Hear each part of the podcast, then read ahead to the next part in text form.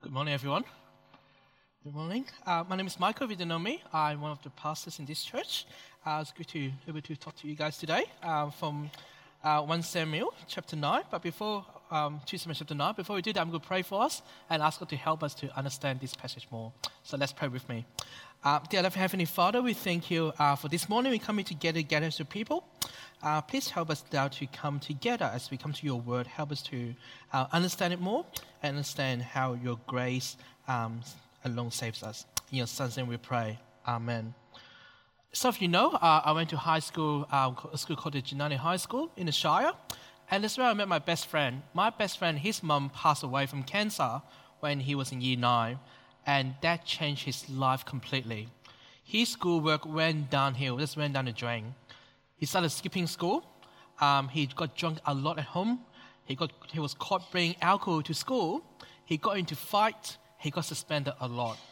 And things got a lot worse as time went on. And by the time he was through year 11, halfway through year 11, he was asked to leave school because his schoolwork just totally non-existent and it was clear that he was going to finish his year 12. Um, also because he got suspended very often. His life was in disarray. So he took the next few months off school. Um, he started working and trying to grieve over his mom's death. Towards the end of the year, he started to get his life together and he worked out he wanted to go back to school. He asked our principal, Mr. Elliot, if he could return. Now, Mr. Elliot was a was big man was, was a scary man. Um, he, teacher took no nonsense. Um, he looks very tough. And Mr. Elliot would have every reason to say no to my friend. Every reason to say to my friend. After all, he gave my friend, uh, my friend gave him so much grief, and not to mention he was out of the area. But Mr. Elliot said to him, "This is your second chance, and second chance doesn't come by very often." You come back to school next year, repeating year 11, and you start with a clean slate. I expect you to work hard, and I want to shake the hand of a real man two years from now at your graduation. This is grace. And this will be focused on today from 2 Samuel chapter 9 on David and Mephibosheth. But just before we start, finish the story, my friend did finish year 12 and Mr. Elliot did end up shaking his hand at our graduation. Going back to our story in 2 Samuel, um, where our story with David is up to, David by now has become king. Um, he's king now, he has his own capital in Jerusalem. His enemies were all but destroyed with God's help. David is now secure in his throne. It was a time of prosperity and security for David. Last but not the least, last week we heard how God had made a promise, make a covenant with David, promising him that one of his descendants will always be king. So David is now in a very good shape. He's in very a place of safety and prosperity. Well, during this time, David remembered a promise or a covenant he made with Jonathan nearly 25 years ago. Jonathan was the son of King Saul. Have a look at verse 1 with me in your Bible. Uh, good to have 2 Samuel chapter 9 open. In verse 1, David asked, Is there anyone still left of the house of Saul to whom I can show kindness for Jonathan's sake? David wanted to show kindness to those who was left in the house of Saul for the sake of Jonathan. When David was fleeing from Saul, long after he defeated Goliath with God's help, Saul grew very jealous of David um, and just got jealous because David showed great courage under God, where Saul didn't. Saul grew very jealous, and he relentlessly trying to kill David. Saul's son, Jonathan and David, their best friend. So Jonathan protected David, and he asked David to promise him that he would show kindness to his family. In 1 Samuel chapter 20, verses 14 and 16 said this. Jonathan said, but show me unfailing kindness like the Lord's kindness as long as I live, so that I may not be killed. And do not ever cut off your kindness from my family, not even when the Lord has cut off every one of David's enemies from the face of the earth. So Jonathan made a covenant with the house of David. Now, a lot of things will happen in 25 years. Think about your life 25 years ago or if you haven't been born yet, think about your life 25 years later. What year was it 25 years ago? 1992. Where were you in 1992? Or think about the future. Where will you be 25 years later at 2042? How will you be then? You remember a promise you made 25 years ago? And you remember a promise you made now, 25 years later? How many promises do we remember, let alone keep? We make a lot of promises in our life. We sign a contract, can be employment contract, buying a car, buying a house, renting a house, applying for a credit card, applying for a loan, a promise with our spouse, with our kids, with our parents, with our friends. How many of them do we keep? How many of them do we break? Probably some of the most broken promises are the political ones, with core and non core promises. David showed his loyalty towards his friends and showed how serious he takes a promise, even those that he made 25 years ago. David also made a similar promise to Saul later in 1 Samuel 24, um, 2021. Saul said, I know that you will surely be king, and the kingdom of Israel will be established in your hand. Now swear to me by the Lord that you will not kill off my descendants or wipe out my name from my father's family. And so David gave his oath to Saul. So here we are today, 25 years later in David's life. David calls Ziba in. Ziba was a servant from Saul's household. David's question in verse 3 is quite intriguing. Have a look with me. What was David expecting in verse 3? David asked, Is there no one still alive from the house of Saul to whom I can show kindness? You see, David was expecting that no one would be left in the house of Saul. No one would still be alive. Same at verse 1 when he said, Is there anyone still left? Ziba said, Was one left. One person is still here. Continue in verse 3. There is still a son of Jonathan. He is lame in both feet. Have a look at the verse with me again. He said, There is still a son of Jonathan. He is lame in both feet.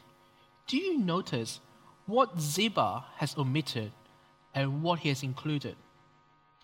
When we are telling someone about another person, we usually mention them by name. Instead of mentioning Mephibosheth by name, Ziba only mentioned who his father was and his disability. That he is lame, he is crippled in both feet. Perhaps these are the only things about Mephibosheth that Ziba thought worth mentioning, rather than his name. It does tell us what Ziba thought of Mephibosheth. Ziba then told David that Mephibosheth is at the house of Micaiah, son of Amiel, in Lodabar. Now, we don't know much about Micaiah, son of Amiel, except to say he was a very generous man in providing shelter for Mephibosheth. Why? Because Mephibosheth was probably the least of the least in the society. Not only was he crippled, but he was the grandson of a disposed king. Mephibosheth had no standing in the society. He's literally no standing as crippled, but also got no influence and no power but he was also a political refugee. Lodabar means no pasture. It was a place far away from Jerusalem. Have a look at this screen with me. The bottom red circle, it shows you where Jerusalem is. Lodabar is the top one. It's a place far, far away from Jerusalem, deep in the Jordan Valley. It location suggests to us that Mephibosheth was hiding from the new king. He was hiding from David. Imagine a world today if you have to live in Siberia or in our local context in Birdsville. Imagine that. It was out of sight and out of mind. Let's have a look with me. Let's see how the first meeting went between David and Mephibosheth. Their first meeting in verses 67. Mephibosheth bowed down to pay David honor, as you would for a king, out of respect, but he also did it out of fear. As David alluded in verse 7, don't be afraid. Now, Mephibosheth had every reason to be fearful.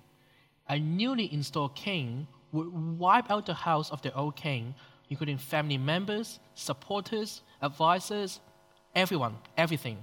Um, in 2 Kings 10, we have King Jehu wipe out the house of Ahab. David pretty much did the same thing to those belong to Saul or his enemies in 2 Samuel verses 2 to 4. In fact, it was this that caused Mephibosheth his disability.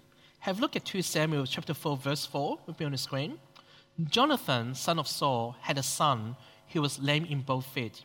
He was five years old when the news about Saul and Jonathan came from Jezreel. His nurse picked him up and fled, but as she hurried to leave, he fell and became disabled. His name was Mephibosheth. We're usually very careful when we're handling a child, especially when they're not ours. We carry them with utmost care. But here, survival instinct kicked in. Mephibosheth's nurse, her only concern was survival. Everything else was secondary. As they fled for their life, she dropped him, and he had been disabled ever since. Now, going back to David's promise, what he promised Jonathan, think about this. What did David need to do to fulfill his promise? What is the minimum requirement for him to get a pass? Which is just to let Mephibosheth live. That's all he needed to do. But verse 7 shows us that David went far beyond that. He did far more than he requires to do. Firstly, David restored Mephibosheth to all the land that belonged to Saul. Number one. Number two, Mephibosheth will always eat at the king's table, at David's table. David went far beyond what he promised to Jonathan and Saul, and it came with risk for David. Saul, as an old king, he owned a fair bit of land, and him Mephibosheth those land, risk him stationing a coup and overthrowing David. Now, granted, Mephibosheth was, was crippled, was disabled, but remember his servant Ziba had sons and servants. David also commanded Ziba to continue to serve Mephibosheth, and so to farm the land for him and bring in the crops so that Mephibosheth may be provided for. But the biggest of all is to allow Mephibosheth to always eat at his table. Only the closest of the king's family could eat at the king's table. That means usually his, only his wife, his kids, but no one else. You can see Mephibosheth went from the lowest of the lonely society to one of the highest. He was treated to be like one of David's sons, to be like one of the prince. Mephibosheth, in his response, was very humble about it. Stuart last week told us, showed us how people in the Bible responded to God's grace. And Mephibosheth says something similar in verse 8. What is your servant that you should notice a dead dog like me? Now, this is not Mephibosheth being humble also here, putting himself down while having a laugh. Now, us Australians, we are very humble. I think at times we are too humble. Maybe we're afraid of the tall poppy syndrome. We don't want to take credit for things, or when we do, we're very humble about it. We might be good at something, but publicly, we only say we're all right at it. But this is not what Mephibosheth is doing here. He's not having a laugh at himself. Rather, he is genuinely humble and surprised by the grace, the grace that David has shown him. See, Mephibosheth, he was the least in the society. He was disabled.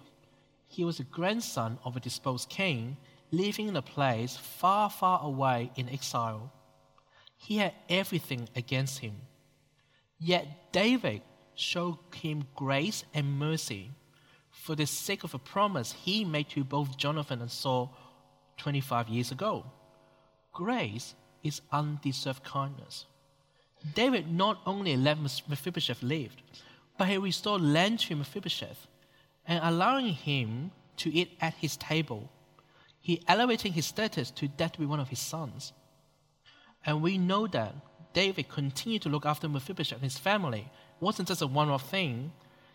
Mephibosheth had a young son named Micah, and 1 Chronicles 9, further, further on in the Bible, tells us that Micah had many, many descendants. So you can see that David kept his promise and looked after Mephibosheth for the rest of his life. So David showed grace, showed undeserved kindness to Mephibosheth. You know, in many ways, we are like Mephibosheth. We are the cripple, we are the least in the world. Now, we may not be crippled physically, and we may not be the least, the least in society with our wealth, etc. But in God's eyes, we are most certainly the cripple. Have a look with me in Ephesians chapter 2, verses 1 to 3. I'll come on the screen. This is what it says As for you, you were dead in your transgressions and sins, in which you used to live when you followed the ways of this world and of the ruler of the kingdom of the air, gratifying the craving of our flesh and follow its desire and thoughts. We were by nature deserving of wrath. See, the Bible describes us as dead in our sin. We are spiritually dead. We are dead in God's eyes. Sin is our rebellious against God. We are helpless in our sinful state. We are totally crippled in our sin we are slaves to sin. What it means is we give into our sinful desire. We're selfish, lie and deception, greed, sexual immorality, violence, drug, alcohol, substance abuse, putting other things above God, or being indifferent towards God. That is the world around us, isn't it? What it means, even if we want to save ourselves, we can because we just give to a sinful desire. We all sin in different ways. We all struggle with sin in our own way. But we all deserve God's wrath and judgment. And God takes our sin seriously. He is holy, He is just. God and sin just aren't compatible. God cannot stand sin, He cannot accept anyone who has sinned. Those who have sinned are the least in God's eyes, so God has a perfectly good reason to ignore us, to walk away from us. Yet God didn't do that. God didn't forget us. God didn't ignore us or give up on us because there is grace and restoration. David made a promise to Jonathan. God also made a promise for us and with us in verse 4 of Ephesians 2. But because of his great love for us, God, who is rich in mercy, made us alive with Christ, even when we were dead in transgression. It is by grace you have been saved. Out of love, out of God's great love for us, He showed us grace and mercy. God is rich in mercy. He showed us exceptional kindness and grace. God made us alive with Christ. Jesus came to our world to take our sin away. Just as David made a covenant with Jonathan and Saul, God made a covenant with us. In Jeremiah 31, it says this This is the covenant I will make with people of Israel after that time, declares the Lord. I will put my law in their minds and write it on their hearts. I will be their God, and they will be my people. Their sins and lawless acts I will remember no more. God made this covenant about 700 years before Jesus was born. Like David, God is a promise keeper. He made a covenant with us, even though we're the cripple and the least in his eyes. And Jesus came to fulfill that covenant out of grace. We didn't do anything to deserve God's kindness, just as Mephibosheth didn't do anything to deserve David's kindness. Yet God, in His grace and mercy, saved us. Have a look at Ephesians chapter 2, uh, Ephesians 8 to 9 with me. It says, For it is by grace you have been saved through faith. And this is not from yourselves, it is the gift of God, not by works, so that no one can boast.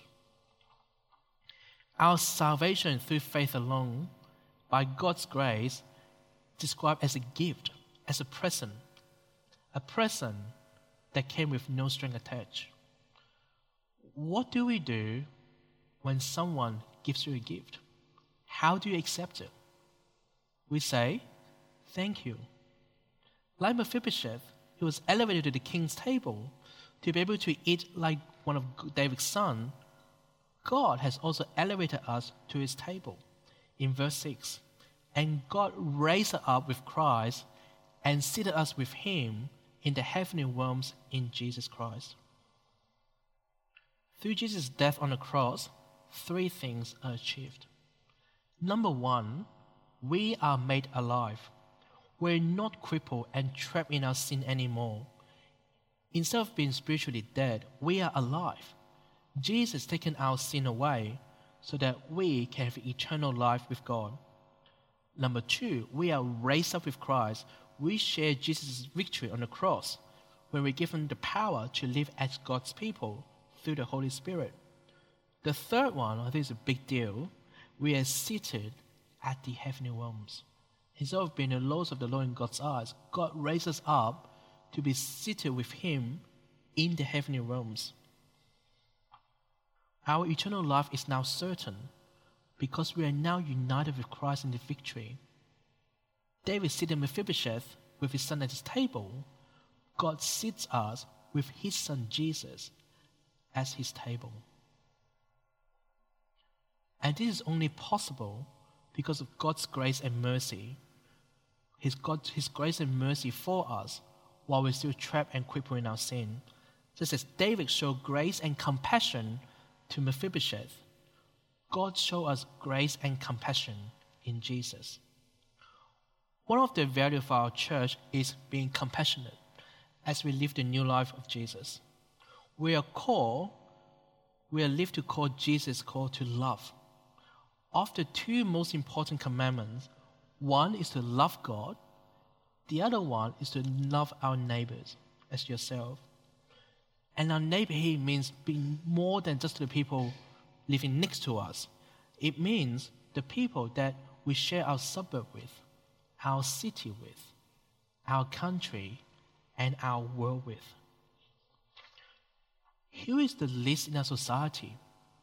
How can we look after the poor, the homeless, the orphans, the single parent family, the newly arrived migrants, those who live in a country that is far less fortunate with us? Some of you might already be looking after the least of society and living out our compassionate value. But some of you might be wondering, but I don't know anyone who is the least in society. I don't know where to start. Well, can I suggest you is to start praying? Take a 316441 card with you at the back of the church. And in it, it's saying you pray for a family member, a friend, my next door neighbor, or someone you have yet to meet. Pray for that person. Pray that God will connect you with someone who is less fortunate than you. Once you have connected with that person, then start caring for them. Share a meal with them. Getting to know them. Show them the same kindness that God has shown us. Pray that you'll be able to communicate the message of new life with them. And that is the ultimate way to show love.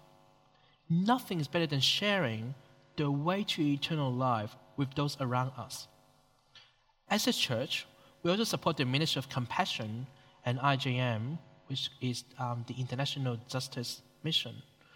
We sponsor two Children of Compassion, uh, one in the Philippines and one in Tanzania. Or maybe you are sponsoring another Children of Young already. Uh, IJM seeks to stop the global slave trade and rescue those who are in slavery. Pray for their work and support them. Together, we can show God's grace to those around us. In the Bible, we heard how David showed grace and mercy, grace and kindness to Mephibosheth, undeserved grace and kindness. And Jesus also showed us grace and kindness. God has shown us grace, kindness, and compassion through Jesus, both of those un- undeserved. And we are called to show the same grace and kindness to those around us, to those who are less fortunate than us, as we are called to live the message of new life. Let me pray and ask God to help us to do that. Our loving Heavenly Father, we thank you that you are a promise keeper like David. We thank you that you have shown us grace and mercy, just as David did to Mephibosheth. We thank you for Jesus through his death on the cross, our sins are taken away, and we may have eternal life with you in the heavenly realms. Please help us to say yes to your undeserving grace, and help us to show the same kindness to people in our world. In Jesus' name we pray. Amen.